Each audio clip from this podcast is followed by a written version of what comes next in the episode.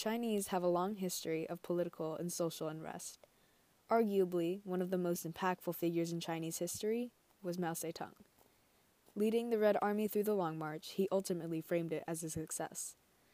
Many would say calling the Long March a success is a stretch because it was a retreat from the Kuomintang and that most of his forces died along the way. However, there seemed to be a success in a different aspect because Mao Zedong was still able to overthrow the Kuomintang. Welcome to the Tea of History. My name is Kayla, and I am here to spill the tea on the so called success of Mao Zedong and the Red Army.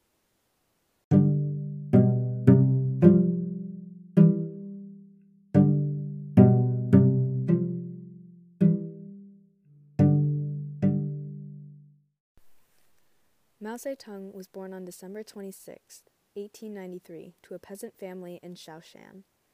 He and three others founded the Chinese Communist Party in 1921 in his home province of Hunan.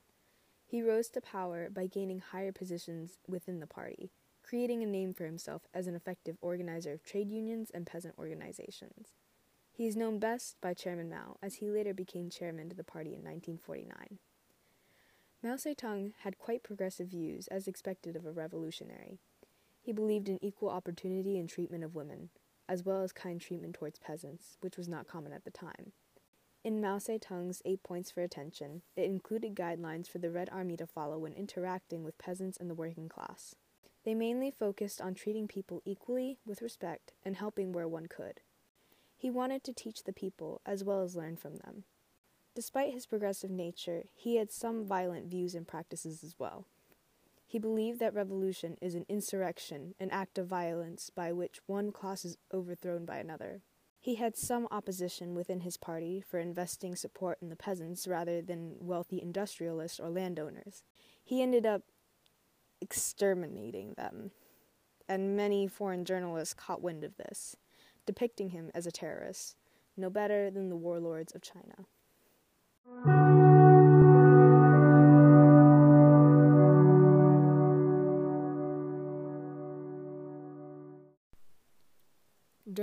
Kuomintang's reign, Chiang Kai shek had ordered an extermination of communists in China after breaking the Kuomintang's relations with the Communist Party. Mao Zedong, with his life now in danger, fled and hid in the Jiangxi province in northwestern China. There, he developed and commanded an army.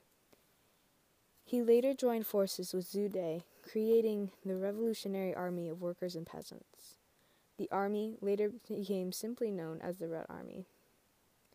After Mao Zedong had become chairman of the Soviet Republic of China, Chiang Kai shek carried out five extermination campaigns, and the Kuomintang forces soon surrounded his base.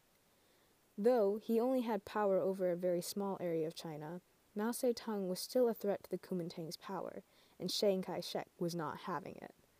The communists soon embarked on the Long March in seek of refuge from the growing threat from the Kuomintang.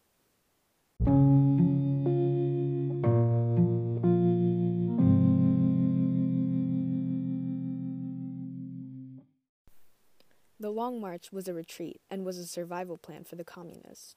They were constantly being hunted by Kuomintang forces and were easily tracked due to the Red Army moving predictably together in a straight line. In a plan to save his forces, Mao Zedong split his forces into smaller groups that moved in unpredictable directions. The march was difficult, having to cross difficult terrain, 18 mountain ranges, 24 rivers, and having confrontations with Tibetan tribesmen and Chinese warlords. During their journey, the Red Army tried to avoid carrying more supplies than necessary, so they would confiscate large amounts of food from the rich to feed their forces. They usually ended up with a lot of leftover food, in which they would give out to the poor. The Red Army became quite popular due to their kind treatment of peasants and workers and their respect for their homes. It gained the Communist Party respect and support from them. Eventually, the army had reached Yan'an in the Shanxi province. With only 20,000 troops left, Mao established a new safe base in Yan'an to replenish his army.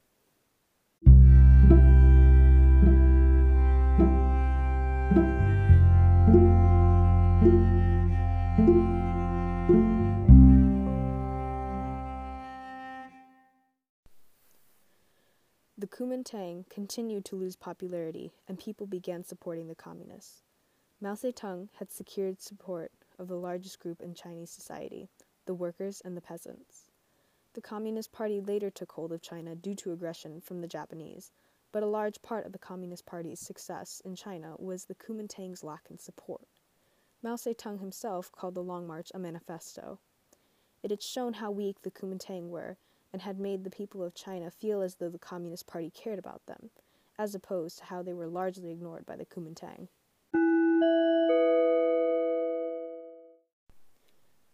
Even though the Long March was a retreat and many troops were lost, Mao Zedong called it a success, most likely because it was a success in keeping the party alive, a success in surviving being hunted by the Kuomintang, and a success in gaining the support and the respect of the Chinese people. Treating people well will gain you their respect, as respect is something that is earned, not taken. That's today's History Tea. My name is Kayla, and thank you for joining me.